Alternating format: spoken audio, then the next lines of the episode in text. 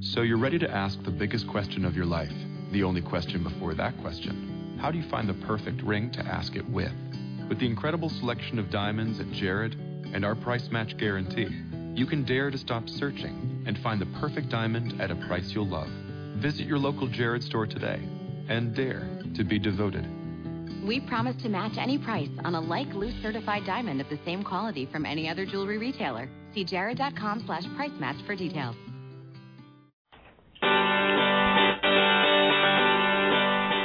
Hello, and welcome to Everyday Connection with your hosts, Rico Shields and Jane Victoria Norlock. Bringing your inner life to your everyday life.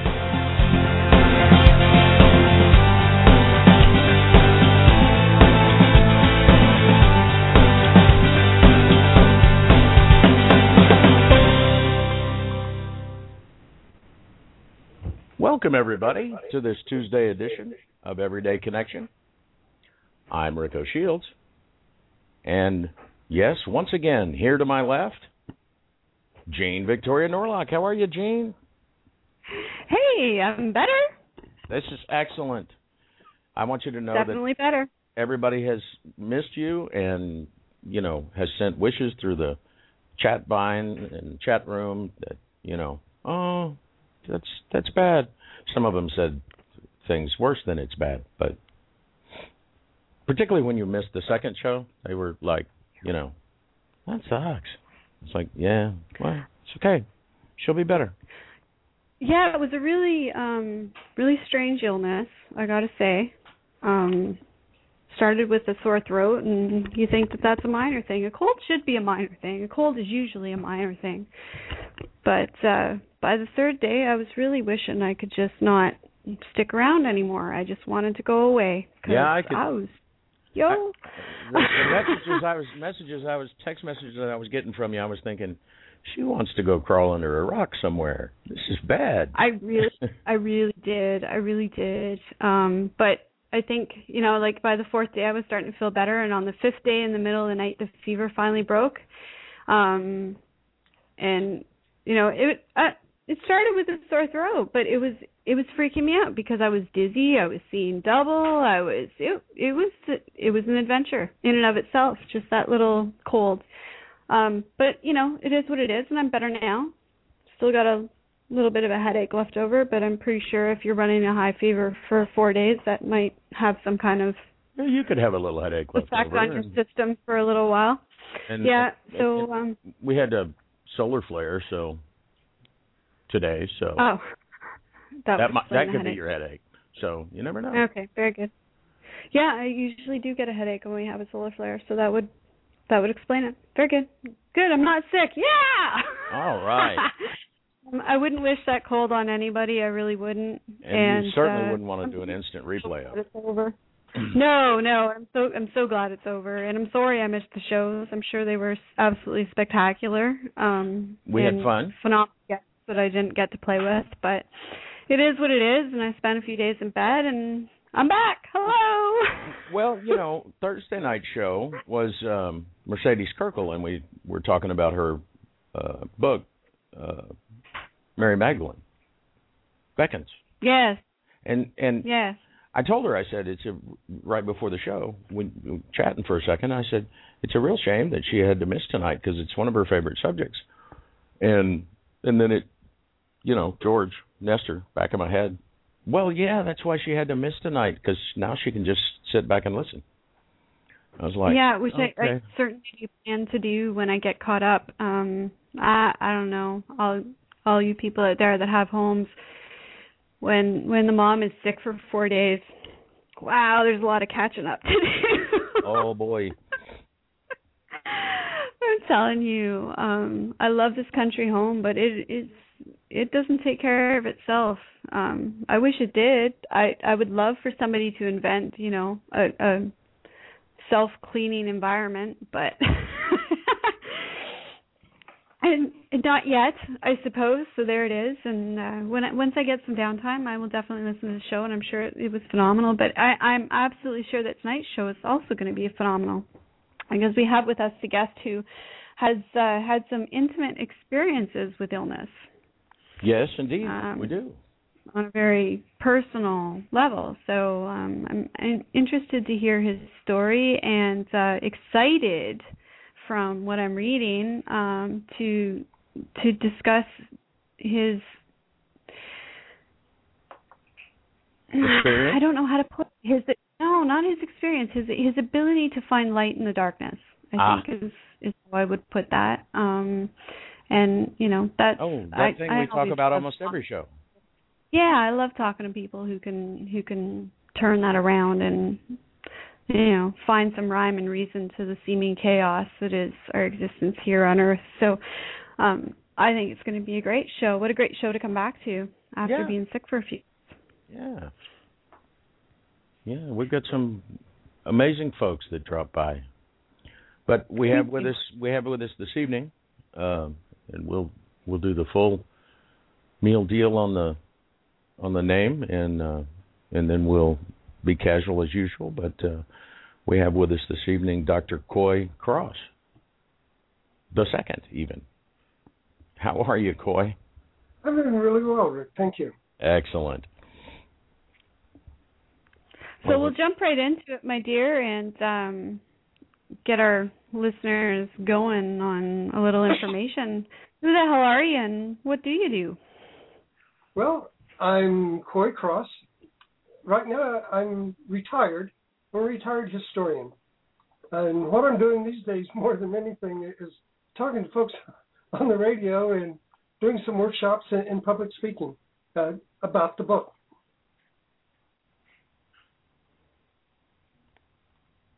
All right, and uh, let's let's, let's tell people a little about the book. Yeah, and, uh, and what prompted what, you what to kind write of historian, it? What what kind of work? Because you were, um, I thought at one point when I was doing my research, I was like, I'll just pop over to search and I'll find this book. And you have other books. They're just. Historic. I uh, I went back to school. Went back to grad school at 48 uh, to see if I could get a PhD in history. I wasn't sure if I could or not because I, I got done all my undergrad work and through the masters, just bits and pieces as I moved around here and there, and went back at 48, got a PhD in diplomatic history, and went to work for the Air Force as an Air Force historian, and spent uh, 18 years doing that and uh, wrote my historically my passion is really 19th century history. So I wrote Air Force history in the day and history uh, about the 19th century uh, in the evenings and weekends. So I, I have pu- published other things, but uh, this this book is entirely different from anything that I've done before. That's that's where I was going. Was that it was uh, it was an interesting dichotomy to me, and and and but I certainly understand. Tell tell us, as Gene said, tell us where did this dance come from? Uh, the, well, I, I pronounce it the dance, and I'll explain why in just okay. a second. Um, I've always been a, a person who's trying to understand, and as a kid, I was a person who's trying to be good and understand what it really meant to, to be good. And I was raised uh, in fundamentalist. I was I was born in southeastern Kentucky and raised in very fundamentalist churches, and, and so but I was a kid that had a hard time just accepting. Okay, this is the way things are, and this is what you're supposed supposed to do, and especially when they didn't seem to make much sense to me. But I, I kept I kept trying to understand. And, uh, one of the things that that I include in the book, the the dance or the dance, uh, was the story I can remember uh, as a as a teenager. I was probably about 15 years old, and one of the one of the tenets of the church I was going to was uh, do not get involved in worldly things. And so I kept trying to understand what worldly things were, because it was difficult for me. And I can remember at about 15 taking a really sweet girlfriend to see the movie Lady and the Tramp at the local theater. And sitting in the theater feeling so guilty because there's this voice inside my head that's saying, you know, worldly thing, worldly thing. And so my dilemma was, it the movie was Lady and the Tramp, and if I'd had a television at the time, I could have watched the movie at home on my television, and it would not have been a worldly thing. But in the theater itself, uh, because sometimes churches use the theater if if there was some big event, for example, for Easter, when there would be an overflow crowd, the church would hold services in the local theater. So the theater itself wasn't a worldly thing. But my going to the theater with my girlfriend to, to see Lady and the Tramp somehow converted into a worldly thing. So I kept trying to understand all this, and, and finally, uh, just felt so guilty. By the time I was about 16 or 17, I was feeling so guilty that I left the church for a long time and, and just tried to dismiss everything about that from my life. And, and I, I, I tell folks I've I spent a number of years as an antagonistic agnostic. If you try to talk to me anything about uh, spirituality or church or God or any of that, uh, I had a sharp tongue and I could come back with a zinger. But when I reached about 40, there was something, it really felt something was missing from my life. And so I started searching, and I originally started searching back in the, the churches that I was familiar with, and not finding not finding uh, suitable answers. Uh, for example, what I I went to to this one church and I thought, oh, geez, this is really good. Seemed to have a positive message. Uh, have a, a, a really nice dynamic crowd. And one Sunday morning, the minister's lesson was what I heard was, no matter what you do, things are going to get worse and worse. And so suddenly I'm back to the teenager questioning. So I, I talked to one of the, the elders in the church, and I says, you know, I probably misheard, but this is what I heard. And he, I says, you, you know, no matter what we do, things will get worse and worse. He says, that's true. I said, okay, let me give you a, an example. I happen to be the most dynamic uh, speaker in the history of the world, and I go out and convert every living human being on the face of the earth uh, to Christianity. Will things still get worse and worse? And he said, yes. and I thought, I'm out of here. I, sorry, I don't believe that.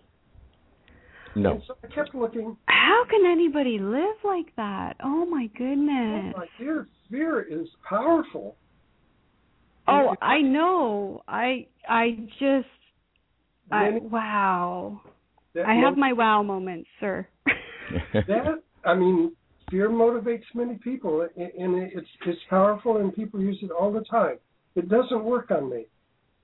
So I kept looking, and eventually came to uh, a new thought uh, movement called Unity, and it had a much more positive message. And I've been uh, going to to the local uh, church for oh I, I don't know probably uh, maybe a couple of years. And one time this uh, guest minister came over, and her name was Carol Ruth Knox. And Carol Ruth had a message that just absolutely resonated to the core of my being, and I knew this woman was speaking the truth. And it was really interesting. There was probably 125 people in the congregation. And have you ever had an experience where, where you're in a, a, a group and, and maybe in the audience or maybe you're you're speaking yourself and, and you look at and you see somebody and it's like, oh, there you are. Total stranger, but immediately yes. there's this connection. Yes. Carol Ruth and I immediately had that connection, and, I, I, I come, I find life absolutely fascinating, and, and I, I've come to see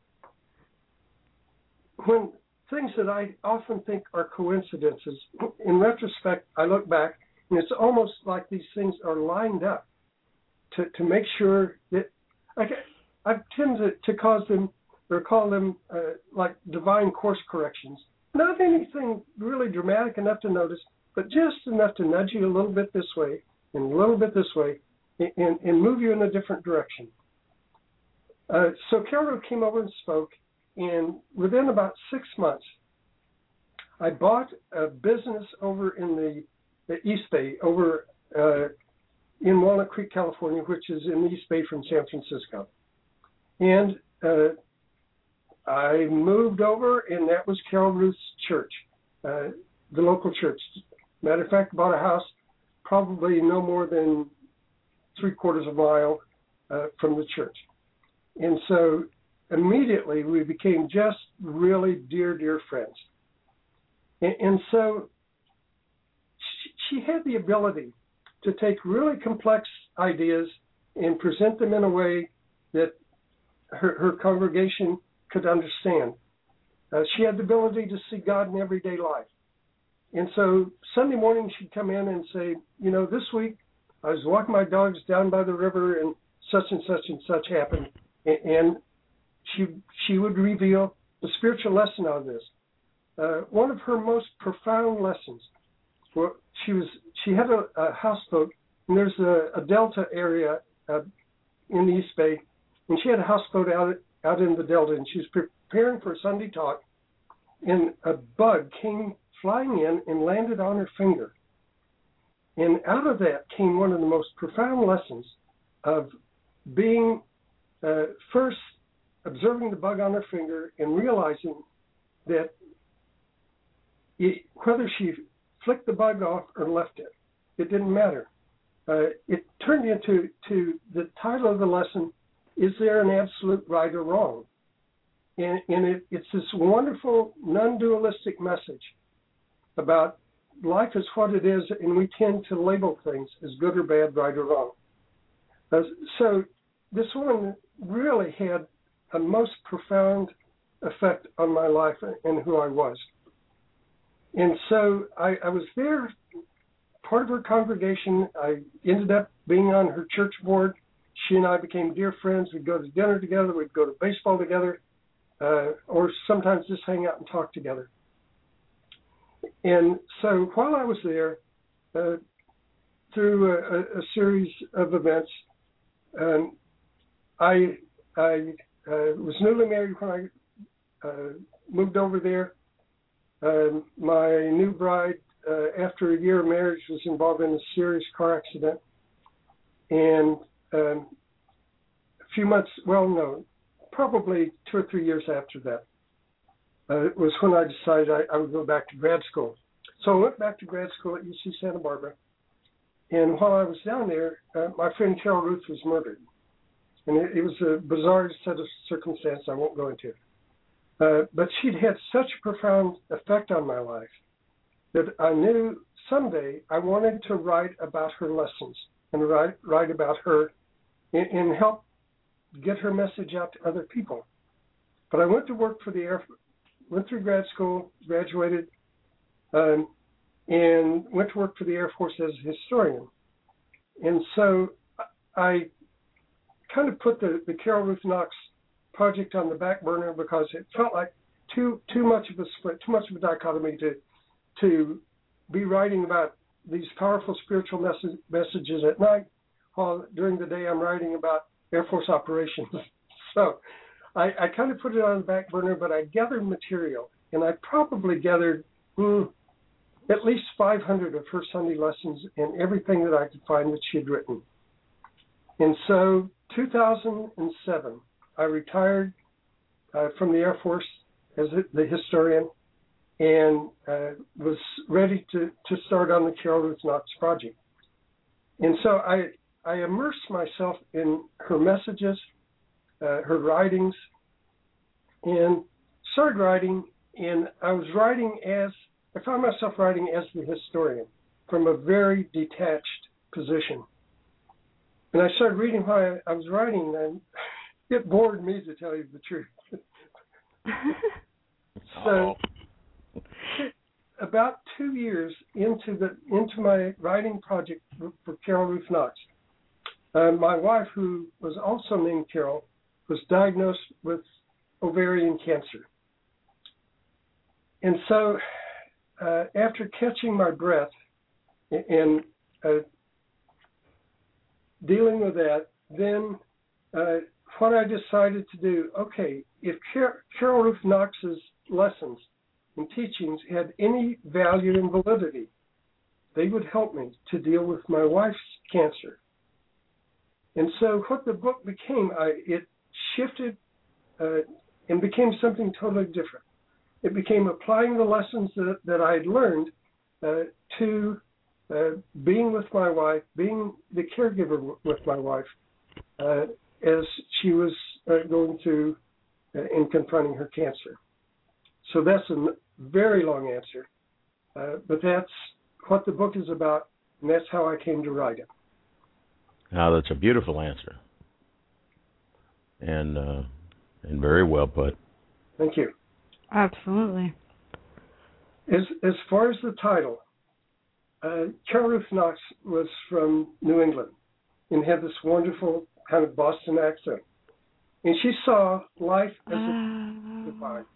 Except when Carol Ruth uh, spoke, it, it became a dance with the divine. right, the dance.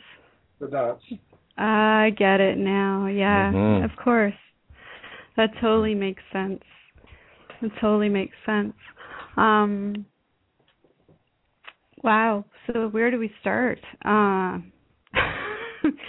it's such a there's so much to discuss really. Um I, I can understand your I can understand your hesitation to to write um write a spiritual work of any kind while working for working for the Air Force.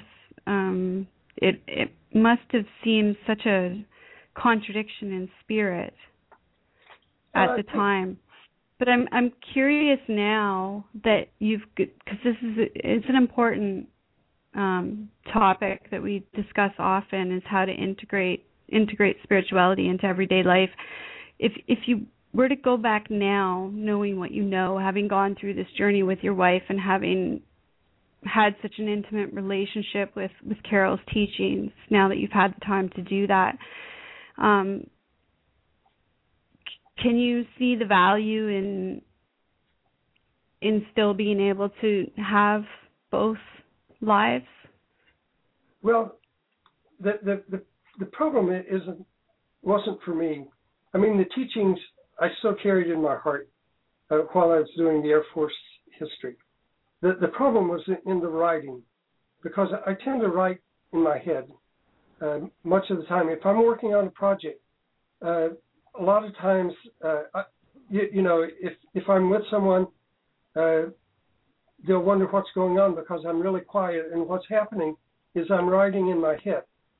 Uh, so that when I when I sit down, uh, I I have figured out to to a great extent what I'm going to say, how I'm going to say it, and what I'm going to write. Not word for word, but at least the, the pattern uh, in the organization. Organization for me is is the key to writing. Being with, with in the Air Force History Program, I'm writing there, and I'm writing this other project, and, that that doesn't work for me. That to have two really uh, very uh, different uh, writing projects projects going on in my head at the same time. So it wasn't living living the lessons even while I was working in the Air Force, uh, but it it was the, the difficulty with writing in, in trying to write the, these uh, two different very different subjects at the same time. Okay, perfect. I understand then. I was just I was just curious because I for a long time and I, I see that it's changing now, um, just in the conversations that we have with our guests.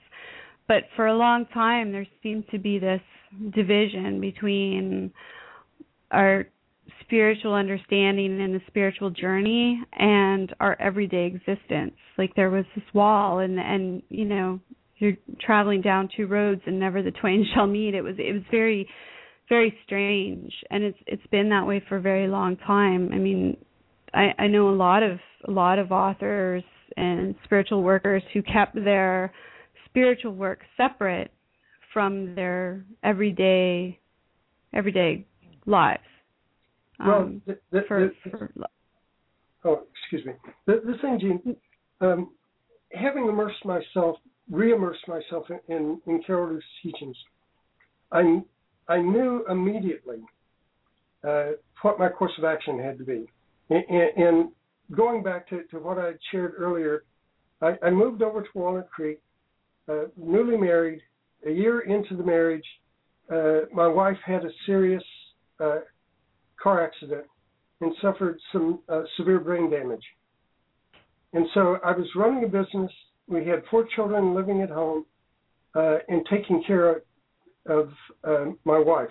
Uh, she spent about four months in the hospital and, and came home. Uh, and, and there, there, were there was uh, some substantial brain damage. Uh, so within a, a, a, year, I was so burned out uh, and just so depressed that I seriously considered suicide. And the only thing that, that really kept me from it, two, two things. One was my mother and my children.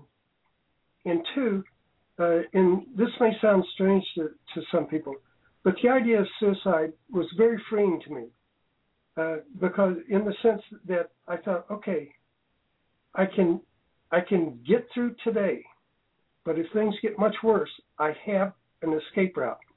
There's something I can do. So that was my experience, and, and this was about 30 years ago. That was my experience then. Uh, and immediately, I, I, when you read the book, uh, one of the dearest people in my life is my friend Greg. And we were, Carol and I went in.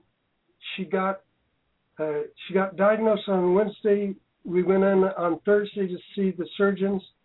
The surgery, her surgery was scheduled for the following Tuesday, and Friday was.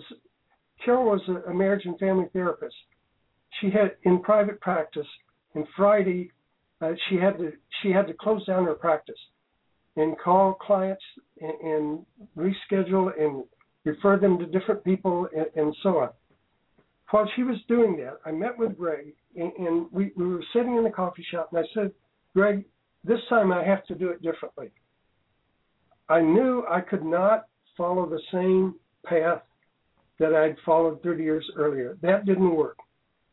Uh, and one of the things that, that I realized, another teacher that uh, uh, I have discovered in probably the past, say, four years, is uh, Buddhist teacher Adyashanti. And one of his teachings uh, is simply, I let everything be as it is. And that sounds very simple, but it's very profound. And I realized in sitting and talking with Greg that I have to accept this. I have to let everything be as it is. And I have to operate from the point okay, has been diagnosed with uh, stage 3, level C ovarian cancer, uh, and it's serious. And I know uh, no matter what I can do, uh, she may die from it. Uh, but I can't fix it. I can't make it go away. I can't heal her what can I really do? First of all, coming from this place of acceptance freed me up, freed my mind up enough so that I didn't get caught up in, oh my, why is this happening to me? What did I do to God to make this happen to me? And th- this getting spun around, oh, poor me, poor me, poor me, the why me, why me, why me, I found why is the most useless question for me. Uh, so by coming to this place of acceptance, letting everything be as it is, what I really did was clear my mind enough so that I could say, okay, what can I do? Well, uh, she's getting the best medical care that there there is in this area. Uh, I certainly I'm retired. Uh, I can be there to to take care of her. I, I can love her, support her. I can cook for her. I can I can take her to. I, I can do all the practical things. But the greatest thing that I can do is I can be consciously present with her. I will be consciously present with her throughout this whole process. And my promise to her was, sweetheart, I will hold your hand throughout. And I did. So, really, the book is about my practical experience based on in in one of the other parts of, of, of the conversation I had with with Greg was I know that God is in this too, no matter how it goes. And my job is to do the very best I can be consciously present with her, take care of her the best I can.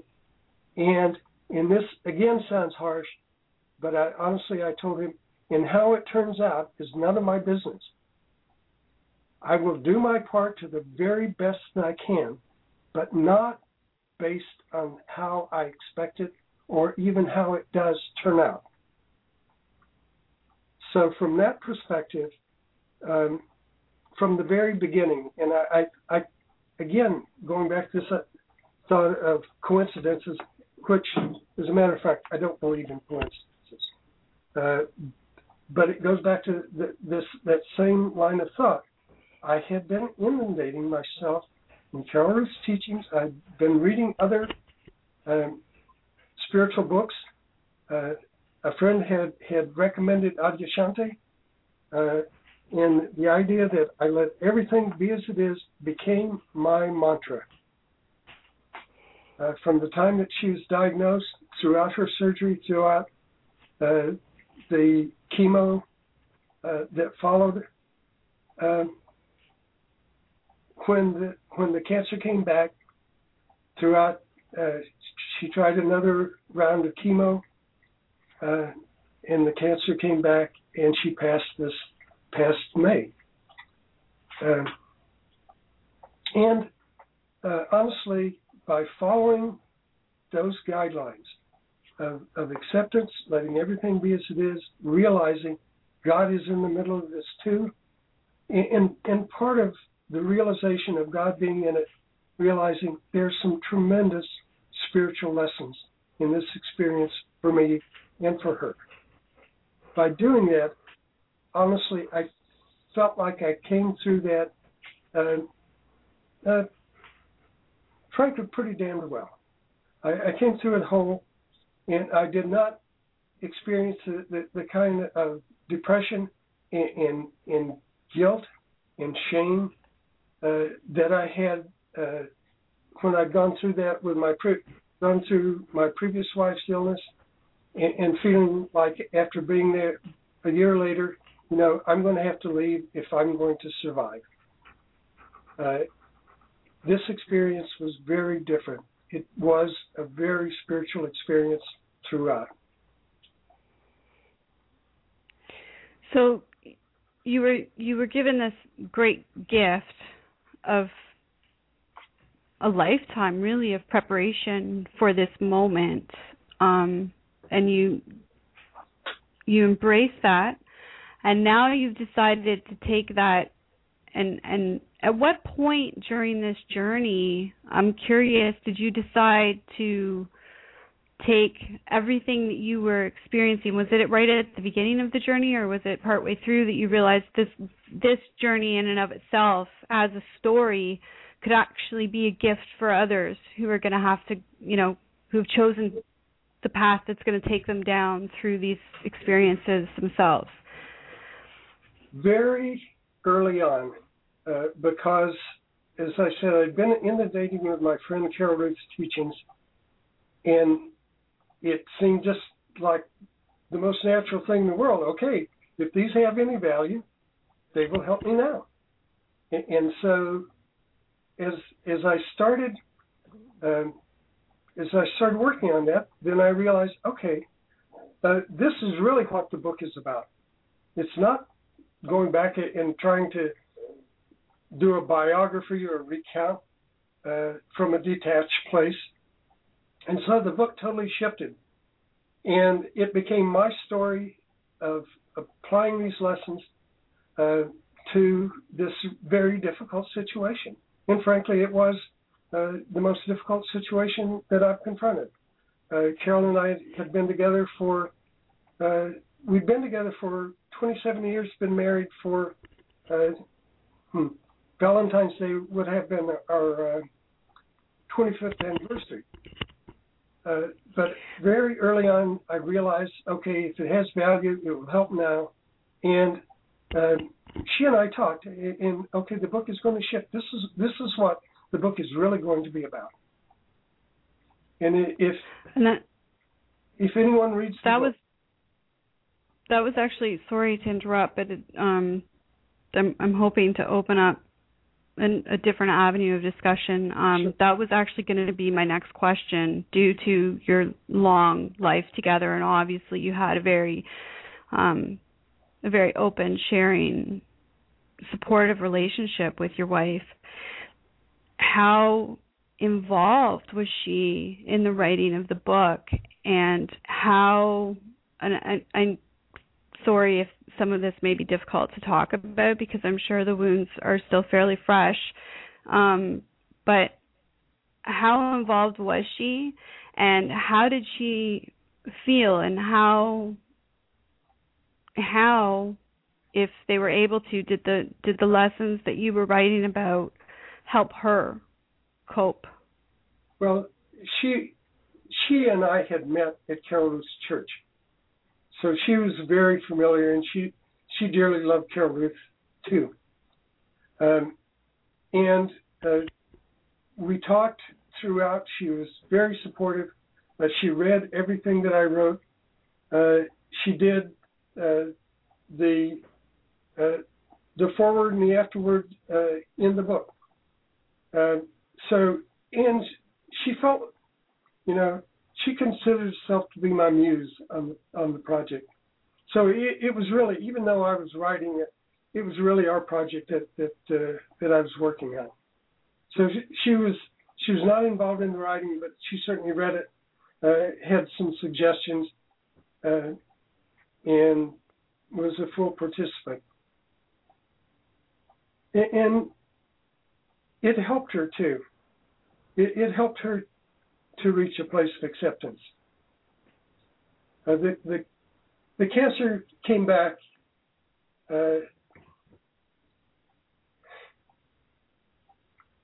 she had the surgery, went into chemo. The chemo was almost immediately effective, uh, and uh, she soon went into remission. And we knew her chances of living for five years uh, was less than 20%. Uh, but both of us, uh, we, we, I created a prayer chain around the world, uh, kept people with emails going, updates telling them what was happening. Uh, so there are people around the world praying uh, for some miraculous healing, some new development to come along.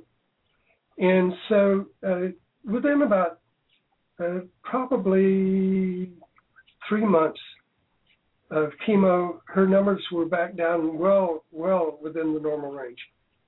And so we, she got better.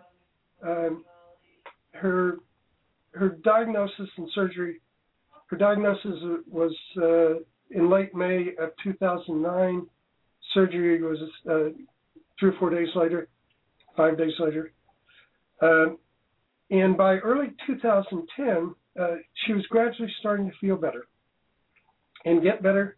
And by uh, by the spring of uh, 2011, uh, she was really starting to, to feel herself again and, and thinking about uh, maybe going back and, and reopening her practice. And we really started uh, to believe that uh, she could be part of the, I think it's something like 17, 18 percent. And uh, she went in for just a routine uh, GYN check and had lab work before. And when the lab results came back, uh, the cancer was back. And so uh, a year after that, uh, she had passed. So the, this book really ends. Uh, I finished it uh, early in 2010. So the I was actively writing the book and, tried to, to the book. If you follow along, uh, is written in, in present time as it goes along, uh, and that really what was was what's what was happening.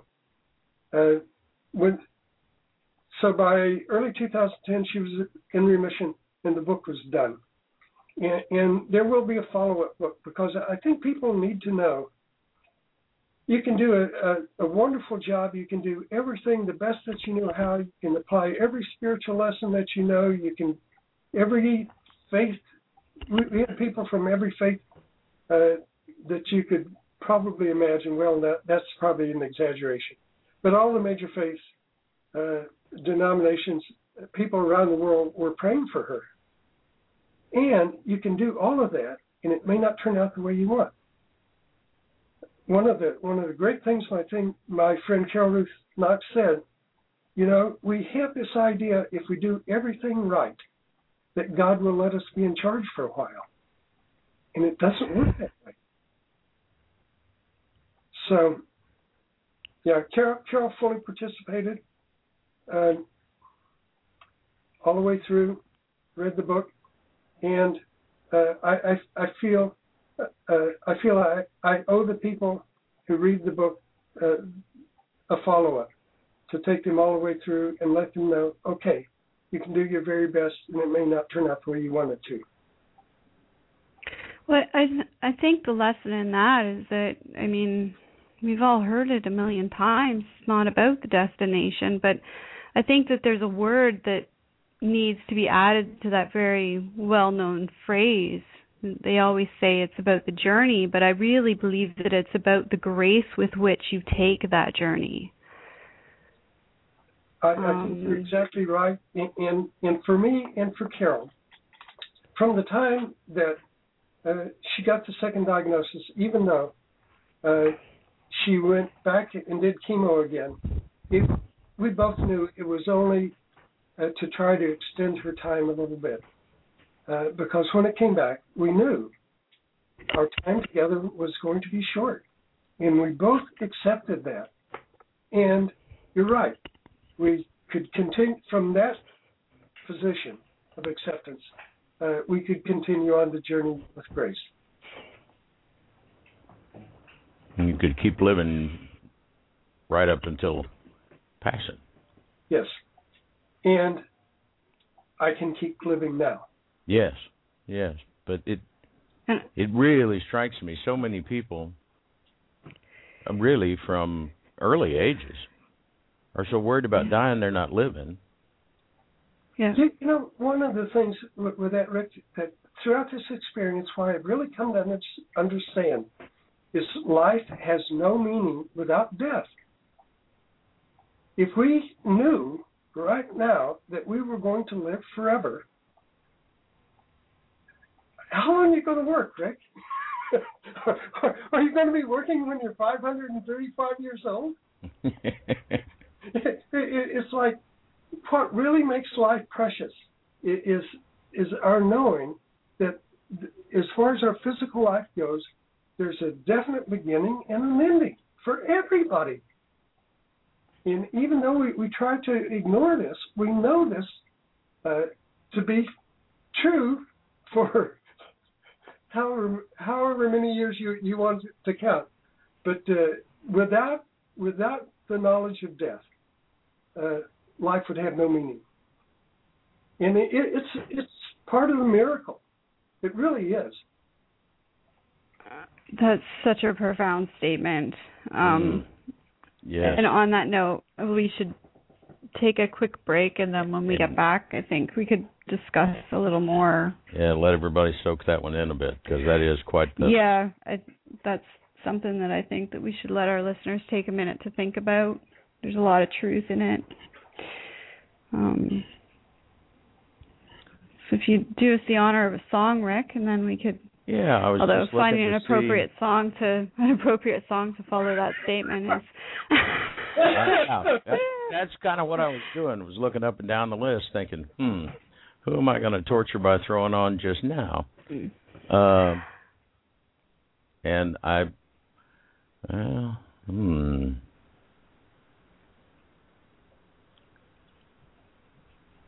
Well, we got Carrie Kendall. We could do it too. Jordan and we could always just play um, uh, hang music. I, I, you know, we'd play Earth Prayer for sure, but I was thinking maybe we'd do that on the second break, but if we get a second, second break. Well, yeah, if we get a second. How about we wing out Earth Prayer? Um, and then we'll do the other one. We'll, if because uh, I was thinking about we'll play, play it, play it for the carols. Yeah, um, we don't um, know. And, there you go. Now you're onto something. All right, folks. Yeah.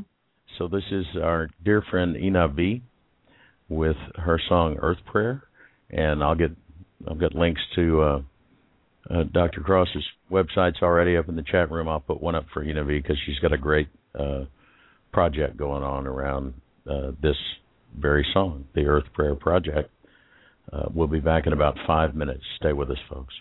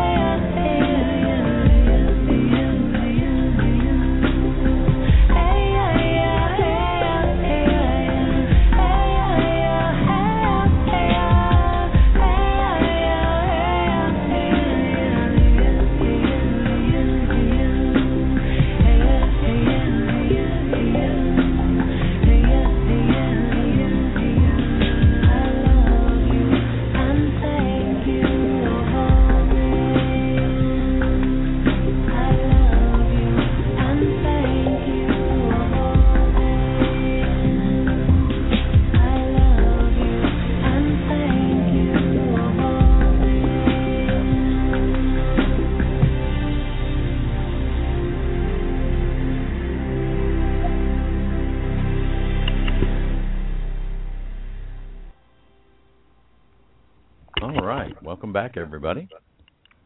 That was our friend Ina V with Earth Prayer. You can find her at www.enavie.com. Now, what I find interesting about the connection between that song and and the Good Doctor story is that the song really speaks of gratitude. Um, in fact, the whole energetic of the song is is about gratitude and acceptance of an appreciation of this this thing that we so often call the now moment.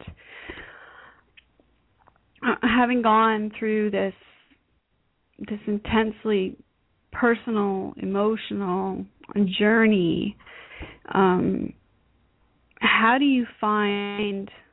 I mean, all the the talks that you do, and and all of that aside, in, those quiet moments, how do you find this has affected you, the core of you, the core of who you are? Um,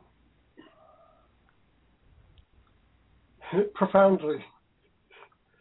One of one of the things I, I spent much of my life trying to understand uh, what it all means. What what really is God? And I, I laughed and told a friend if if God could be found, if I if I could reach that understanding through books uh, and reach a, a high spiritual level from reading, I I would be able to walk on water by now. Uh, and I'm the the older I get, uh, the more I understand. There's a tremendous mystery uh, that I will never know, and I I, th- I really think it's unknowable. Uh, so I, I've come much more to a place of uh, staying in the moment but not always, but just staying aware. And I've come to see life as as being my wonderful teacher uh, more than more than anything I've ever read or anyone I've ever listened to. If I pay attention to my life, uh, there daily, constantly, there are wonderful lessons and gifts. And if I stop trying to control my life, if I simply accept life as it is, again, going back to Adyashanti, letting everything be as it is, my life is so much simpler, so much easier, and uh, honestly filled with so many more gifts. So this sound, I, I, I know it sounds simplistic, but it's really not. For me, it's profound.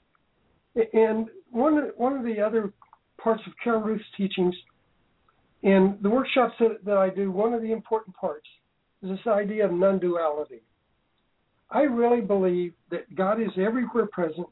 God is all power, and God is all knowledge. So God knows what's going on, and and God, at least the God that I believe in, doesn't come down and get terribly personally involved in my daily life. I, I don't say, "Geez, you, you know, God, don't make it rain today," and suddenly the skies are blue. Uh, what I've come more to a place of uh, if it rains, whether I want it to, to or not, it's going to rain. So I let that be as it is.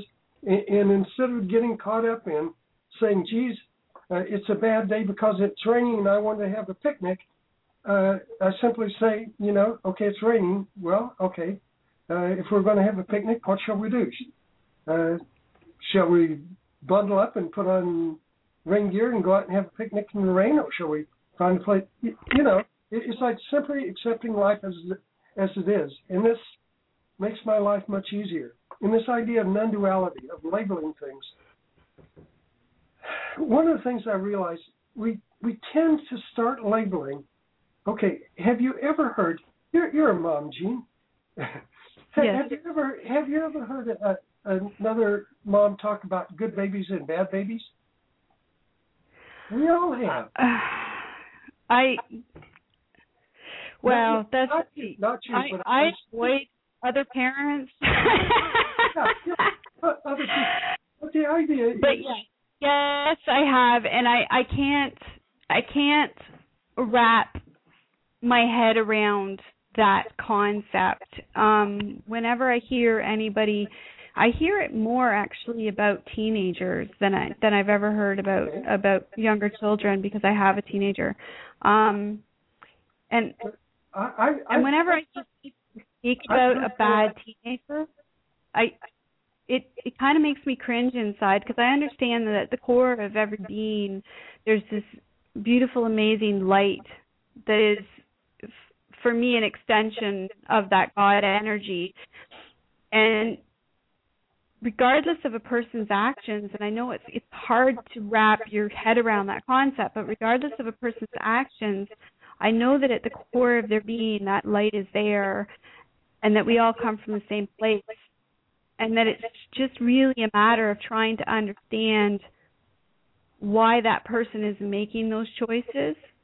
And sometimes even it's about making sure the person knows that they have the ability to make those choices because a lot of times I find when you get to children or to teenagers that are acting out and doing things that are not necessarily good for them or good for others, it's usually because they're not aware of the power that they have within to to make the choices that will benefit them. So it it makes me cringe. I don't understand the bad child concept. I don't think there's anything. I don't there's such a thing as a bad child. It's, what, what what we tend to do, if something is pleasant, it's good. If we like it, it's good. Uh, if it helps us, if it makes us feel good, it's good. If it's inconvenient, it's bad. If if we don't like it, if we don't understand it, it's bad. Uh, if it hurts, it's bad and even to to going back to to babies, if if the baby cries a lot, it's not a good baby. Uh, if the, if the baby it doesn't cause trouble, it lets mom sleep. Uh, it, it doesn't get colic. Uh, it's a good baby, and uh, I've I've heard this my whole life, and so we start with labeling things as either good or bad. Uh, including babies or the weather or our job or our spouse or what's on television or the day, for goodness sakes, or the weather or whatever. And what this tends to, to do, if we label something as bad, uh, for example, I'm not saying Carol's cancer was a good thing. I'm saying it was a thing. But by labeling something as bad, what we tend to do is see everything around that thing or experience as bad. And we will overlook and just discard anything that might be good in there. Or, uh, on the other hand, uh, if we label something as good, it's like uh, I one of the examples I, I use in the workshop. I love lemon meringue pie, and my my my daughter makes just I mean the world's best as far as I'm concerned, and it's probably oh it right, ends up with with the meringue on top, probably about eight inches, and just the right the right combination of that little sour and sweet and a, a crust to die for. I love it. A few years back, I was diagnosed as being type 2 diabetic. Okay, so I don't eat the lemon meringue pie anymore. The lemon meringue pie did not suddenly become bad. It's still the same absolutely great lemon meringue pie, except my choices. Okay, I can eat the lemon meringue pie and give myself daily shots of insulin, or I can simply avoid the lemon meringue pie. But that, that's kind of what we do to situations. And, and applying that on a much larger scale to Carol's cancer. Okay, one of the things that we came, even though she was going through chemo, we were doing everything that we could uh, to try to help her survive uh, and recover from this. Uh, we came to a place of acceptance, and what that did for us was allow us to deepen a love that was already very deep and have some of the most profound, sweet, loving experiences that we had ever had together. and being able to be there with her and do that uh, through this really difficult time was one of the most precious gifts that either either of us have ever been given. And whether it was, you know, uh, chemo will cause neuropathy and in, in, in sharp pains in uh, fingers and toes, and, and, just being able to sit down uh, in the evening and give her a foot massage. Uh, and it, it was it was one of those really really precious moments. Uh, and I was able to do that uh, because we had simply accepted uh, this. This is what we're confronting. This is what we're dealing with. Uh, her, her and her feet are hurting. So uh, this this is something I can do. I can't make the cancer go away, but but I can rub her feet when they hurt. So it, it's uh, going back to this idea of letting everything be as, as it is to acceptance, what, what it will do is allow you to experience these really precious moments, experience joy within the pain. Uh, the joy of the joy of going down to Jamba Juice and, and getting something that will taste really good. Uh, the joy of just sitting and being together, the, the, the joy of sitting and watching uh, more and more. Uh, Carol was not able to get around very much, and so she she would watch television. Some of the things I, I'm I'm really not a television person, uh, but as a way of connecting with her and being with her and having something to share and talk about with her, sit and watch Dancing with the Stars, or sit and watch the Bachelor. I I had a really hard time with The Bachelor, but uh, some of the places they would go, beautiful places. So we could talk about the places, but being able to be together and and really be there, present with her in those moments was a tremendous gift, and, and one, in all honesty, uh, we would probably have not experienced if she had not have had cancer and knowing that her time was limited. Yes, many people spend that entire time bitter and angry and like you said well, you you you you miss all of those precious moments exactly and, and uh, frankly when when i went through this experience with my previous wife who was in the accident, I used a lot of alcohol to numb myself out.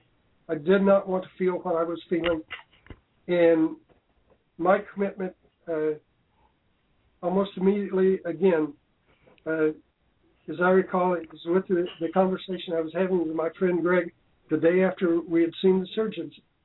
Uh, was I am going to be consciously present in this, and I am going to experience the whole thing there's a lesson to be gotten here. I want to get it this time and not not have to do this again. So yeah, uh, I was there and, I, and absolutely refused think, to numb myself out.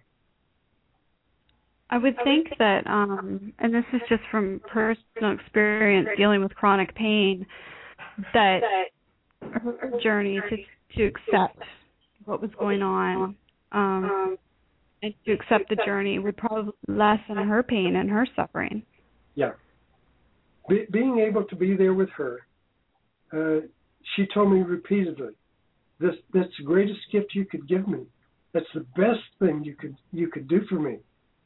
And, and along in the process, um, one of the things that I would share with other caregivers is is to realize one, that your energy is limited, to take really good care of yourself, and to sort out the things that are important, most important for you to do, and if necessary, ask for help or even hire somebody to do the other things. So I, I realized there was nobody who could really be with Carol the way that I could. There was nobody coming from from this this position of acceptance uh, in being with consciously present with her. There was nobody else who could really do that. There there were other people that there were family and, and friends who could come sit with her. Uh, but really, this this this was my job. Uh, and it came to a point at first trying to do cooking, cleaning, grocery shopping, taking her all her appointments, all of that. Uh, taking to the appointments, always did. Always was there with her, sat in with her. Um, but uh, house cleaning, it, it, it, it, was kind of a point of contention. I, I told her, I says, you, you know, I I'm going to hire a house housekeeper to come in and clean. And, and uh, being uh, being a proud woman, she, she was reluctant to have another woman come in and clean her house. And she said, "Oh, we can do that." And, I came to the point. I says, "Okay, sweetheart, this is not about you. This is about me. I can't do everything. I can hire somebody to do that, so so that I can have more time to be present with you." She says, "Oh, okay." So we did. We we hired a house housekeeper uh, to clean the house, and so my advice to, to other caregivers is is realize okay, sit down and have a really honest conversation with yourself and, and with the person you're with, and come to a place of realization of what is yours to do and, and what is beyond you, what uh, what you can maybe ask someone else or hire someone else to do. And for goodness sakes, you cannot be responsible for healing whoever you're with. That's not your power. You cannot do that. You can love and be with them. Ultimately, healing them is not within your power. I think that's a really important point um, that people need to try and come to terms with is that you really can't take care of anybody unless you can first take care of yourself.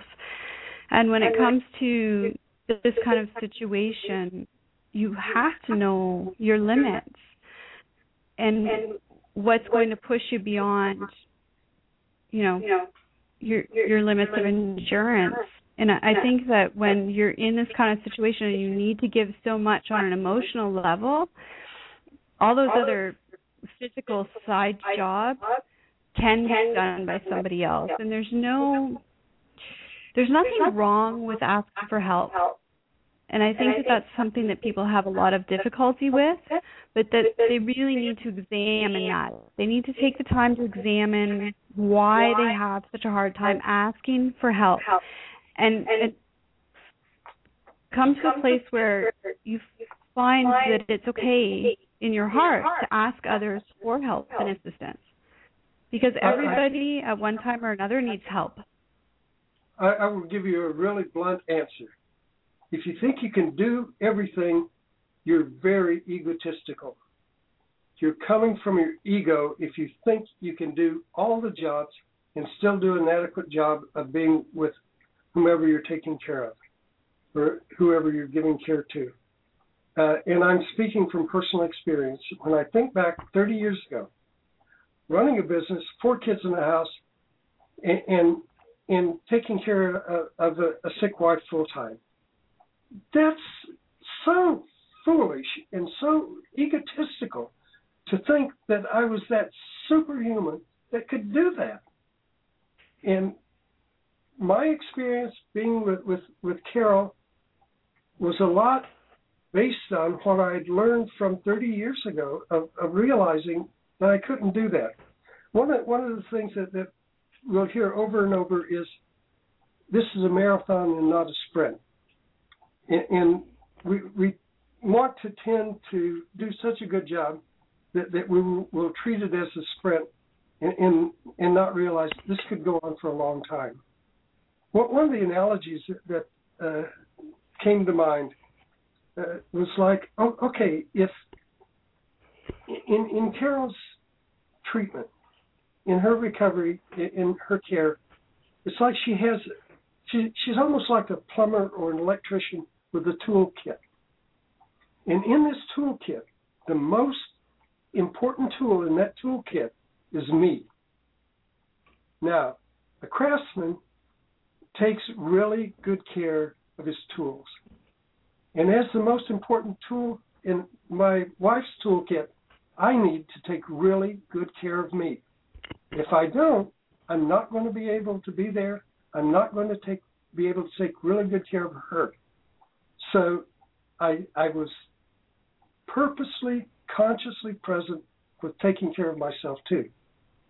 With eating, trying to get as much sleep as I could, getting to the gym and exercising to, to stay healthy physically, um, taking time uh, to to spend time with again my friend Greg.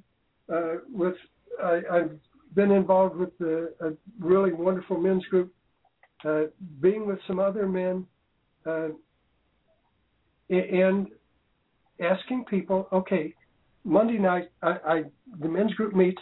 Uh, can you, if if Carol needs it, and and all the time she certainly did not.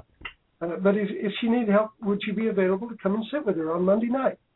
And people, honestly, one of the greatest gifts that you can give another person is letting them help you when you need it. And people were thrilled knowing, oh, this is something I can do. Monday night, I can set aside and go spend three hours with Carol.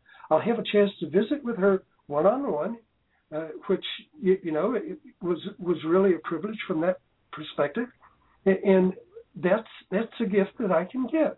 And people were happy to do that. And it meant a lot to me and it meant a lot to Carol. So you're right, we were hesitant to ask for help, but in all honesty, uh, my advice to people were, was if if you're not asking for help, uh, you're being egotistical and self-centered and selfish. Be willing to give other people the gift of letting them help you. And I think every one of us have had the experience of being able to give some meaningful help to someone and walking away feeling really good about that. So, oh, no. I, I probably irritated some people with that, but the, I sometimes I, I, well, I tend to be rather direct, and I, we, I think we like direct. We love direct. So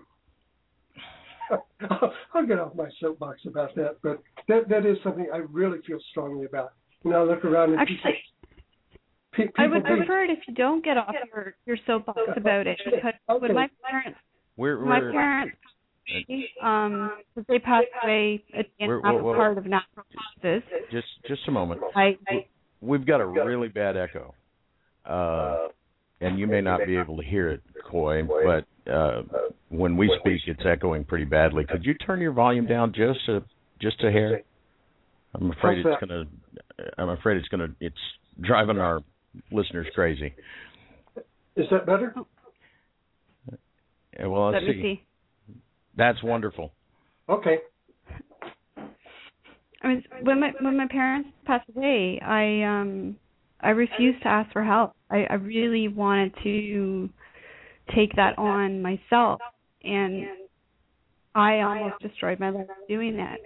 So I would appreciate you staying on that soapbox as long as possible because I think it's something people need to understand, whether they be the caregiver or the person who's going through the illness. It's okay. In fact, it's necessary to ask for help. Well, one of the the things I, I would of one of the things I would add, add to that, Gene. One of the phenomena that we're seeing now, as a result of people living longer, is more and more men becoming caregivers, and, and this is not a role that that. Uh, well, for lack of a better term, it's not a, the role that we've been bred to fulfill. This is the woman's role, and women, for generations, for centuries, for millennia, have been the caregivers and men have out, been out. The man's job is to provide and protect, and, I believe that's right, embedded in our DNA. Uh, but we're finding ourselves as we live longer uh, with diseases like cancer uh, and so on, uh, that men are, are more and more forced, not forced, men are more and more put into this position of being caregivers. And men are less inclined to ask for help.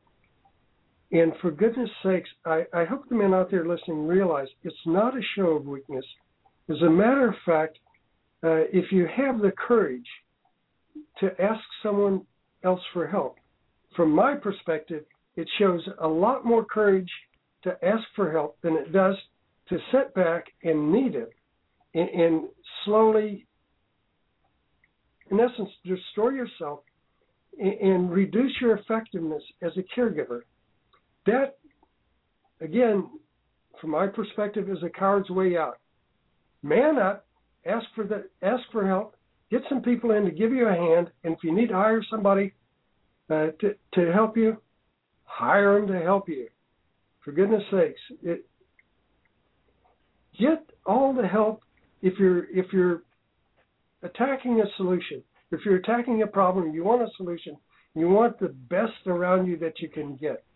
And, and hospitals have have resources. They have names. In our community, there's a group of women who will come in and uh, if you're a cancer patient, they'll come in and clean your house for free. Uh, there are people who will, if if you're a cancer patient, there there are people who will volunteer to give you rides back and forth to to to the infusion center or back and forth to doctor's appointments.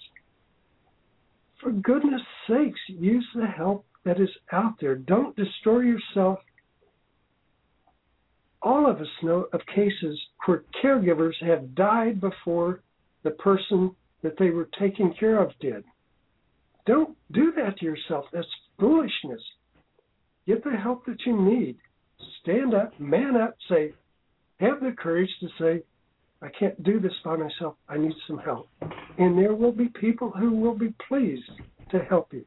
I can assure you that's the truth. So I'm back on my soapbox. Absolutely. well, and it's a, it is a benefit, I think, to it, it's you know you mentioned the you, been able to help someone and you come away with this feeling of joy and satisfaction and and it does that for the person that you've helped and the person that needs the care. It it multiplies the blessings. It, it does indeed. It does indeed. And some of this stuff i talk about in the book the dance uh, and and some of it will will be in the next book uh, because it, it, it was a learning experience all the way through, and, and honestly, I continue I continue to to reflect and, and realize what I've learned from the whole experience. As I said earlier, um, I find my life most interesting, and I continue uh, staying open uh, to see what life presents me and it continues to present gifts uh, daily. I assure you that's the truth. And I'm 75 years old. and one one of the gifts my wife gave me when I, when I retired five years ago was a bracelet, and I believe uh, I believe it was Michelangelo's quote. It's in Italian. In translated, it says, "I'm still learning." and supposedly he had said that I think at 87 years old, and I feel that is so true for me. I'm still learning, uh, and I'm finding life uh, absolutely fascinating. A, a, stimulating and and uh, and joyful dance. Tom. It, it, there there is a lot of joy in my life right now. And I feel like I've led a really blessed life.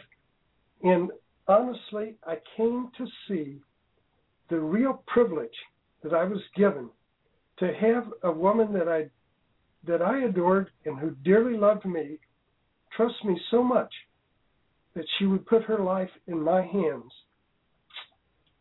Can't think of a greater gift than that and a greater privilege uh, than that to be able to accept that and serve her in that manner. one of the things that I've uh, I've long envied. I, I envy poets and musicians, poets who could write a, a poem or a musician who could write a song uh, for his woman. And I've come to realize uh, I was able to give my woman something much greater.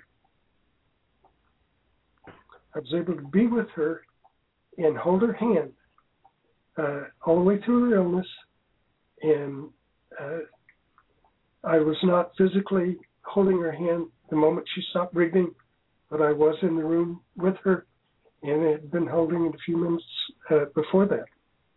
So, what a tremendous privilege and a gift. All gifts, all gifts don't come tied up in bows, and all gifts don't feel really good right at the moment.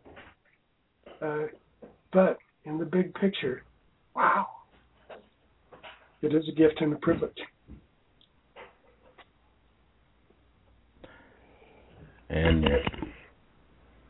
I believe that that these lessons that you're uh, blessing the rest of us with, your your view of are are key to seeing it that way, and therefore, really having it be that way.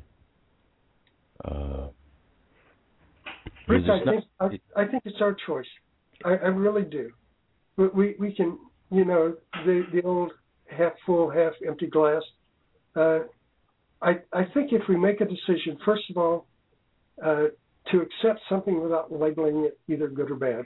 I have this situation in my life. Uh, okay, is there something I can do about it? Uh, is there nothing I can do about it? If there's something, uh, what can I best do in this situation? Uh, we come to a place of acceptance. If if you uh, are a person who a person of faith, uh, then uh, I would ask you to, to realize, at least my perspective of God is God is everywhere present. God is omniscience, omnipotence, in omnipresence. God knows every everything. God is all power. God is everywhere present.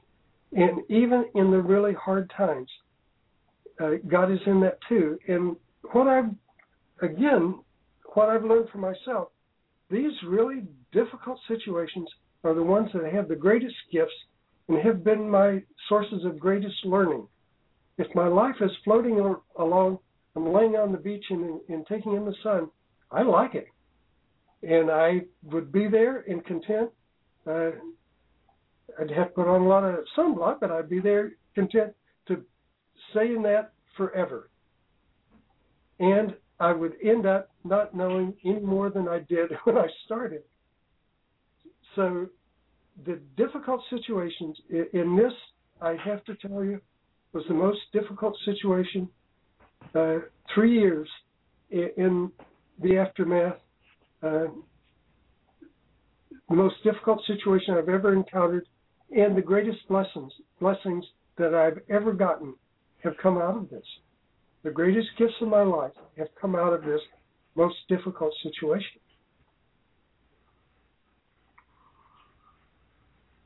Read the book. Read the book. Go to the dance T H E D H A N C E dot com and uh, I it it's a book that was really written from my heart, from the experience. That it, I was writing it as I was going through it, and not from being the, the objective historian, something different from anything that I've written before. And uh, my weaknesses, my foibles, my lessons uh, are in there.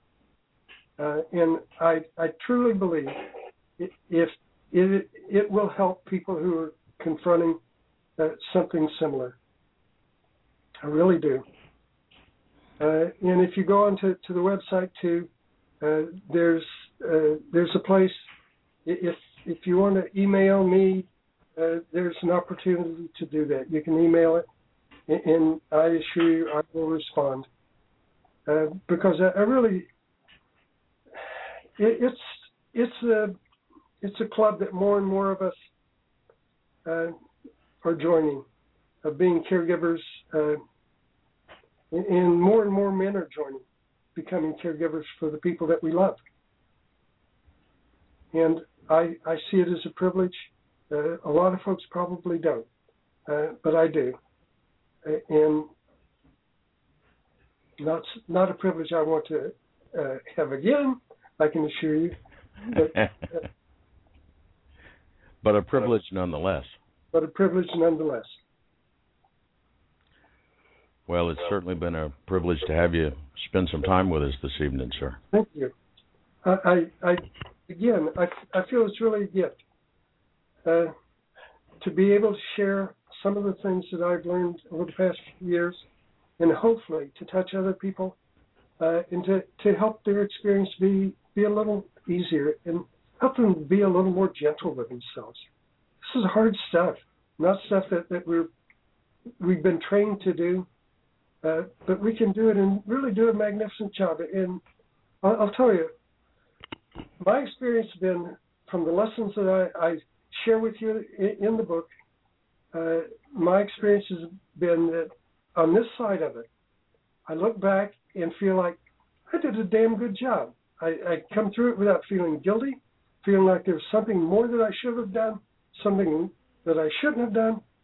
Uh, I feel like I brought my best self, and and that's all I could possibly ask. And Carol felt the same way. I was able to be that and be with her and do that, and she felt uh, there's nothing more that she could have asked. Uh, that's exactly what she needed. So. Mm-hmm. Anything? you certainly you certainly handled it with grace, sir, and it's been a it's been a gift. Uh, uh, what you just what you've shared with us tonight, and I certainly am going to pick up the book. It has given me uh, perhaps a little look. My uh, mother passed from Alzheimer's, and during the last uh, few years, when it really affected her, uh, she was blessed with quite a while that it, its effects were fairly minor. Um, but the last two years, in particular, my father almost never almost never left her side, except to go to the gym, to go to uh, his men's group, to go to a caregiver support group, uh, and he asked for and and and got the help that he needed, and uh, but because of that, was able to mostly be right there, and and at the end, you know, just hold her hand. But then, you know that. Yeah. Uh, Smart man, your father. Yeah. He always has been. And um, uh, I try to remind him of it when I get the opportunity. We haven't been able to really speak as openly about her uh, uh, time how he handled it, but I can see the grace from here. It's it's a do, do me a favor, uh, send him a copy of the book. I tend to. And, and you you have my contact information. Yes, sir. Uh, I I would be I would be happy if you wanted to, to talk, uh, but because obviously uh, my experience has helped me to be able to talk uh, openly about being with Carol and about Carol, uh, e- even though uh, at times and at times this evening I was talking with tears in my eyes, uh, but it's really okay. Uh, I will always love her. Uh, she will always be a part of my life, and my life will go on. Uh, there, there will. I love being married. I love being in relationship, and there will probably, uh, very likely, will be uh, another woman in my life, even though I'm, you know, 75 years old. I, I really like being in a relationship, and one of the things that frees me to do that is knowing, uh, Carol, what I did my very best. I gave my very best. I brought my very best self to be with Carol, and she recognized that, and, and uh, she uh, we she and I talked about afterwards, and uh, we talked about I would probably have someone else in my life. Uh, so life does go on, uh, and we have lessons, we have learnings, we have gifts uh, that we can share with other people and help them, help them through this experience, and help them to realize that life goes on after this. Absolutely. So please do do me a favor uh, and, and, send him a copy of the book. And if you he would like to contact me, give me my contact information. I'd love to talk with him. I will. I will certainly do that. That's, Thank you. That's wonderful. Thank you. Um, well, folks, what an amazing story. I advise all of you run out and get the book. Even if you haven't had this big of a crisis in your life, you might one day. Hope not, but not wishing it on anyone, but uh but I, I think those same lessons would help people just find a higher level of joy in their everyday existence without even if they're not going through dramatic upheaval. Absolutely. Absolutely. It applies to every moment. It's a lot of what we're about here with that term everyday connection is when you make that connection with your heart, with your spirit, with the God within you, the God without you, uh, it makes all the difference in the world. It seems a subtle change, but it makes all the difference in the world. And with that, well, we're, we're the, the, the book is our the, time. The, the book is available. The Dance T H E D H A N C E dot com. It's available through Amazon. Uh, it's available, through Barnes and Noble. You bet. We'll have links um, to your website and uh, and to Amazon, both on the archive that we'll have up uh, in the morning. Uh, and again, I want to thank you for uh, the gift of your time and the gift of your uh, experience and wisdom, sir. Thank you. Thank you. I I want to get uh, thank you to both of you. It's, it's been a real pleasure. Thank you, Gene. All right, folks. I hope you guys can join us on Thursday. We may have Kim Keaton, uh, the Sanctuary of the Awakened Soul, uh, but we may not. She's. I just got an email uh, that she's got some sore throat thing and isn't sure about that. So we'll see what we do on Thursday. Maybe we'll interview Jane about whether she made good friends with her virus or not. so, uh, join us Thursday, and uh, until then, stay connected. Good night, everyone. Good night. We hope you'll join us again next time.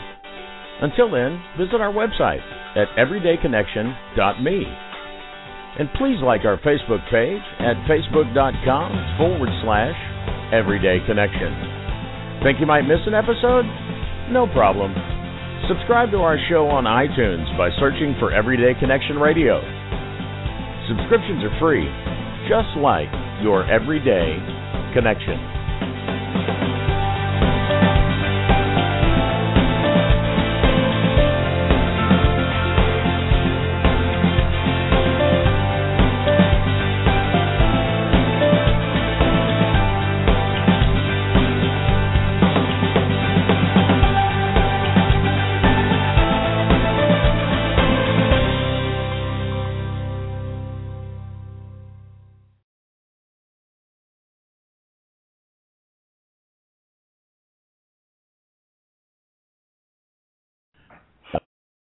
So you're ready to ask the biggest question of your life, the only question before that question. How do you find the perfect ring to ask it with?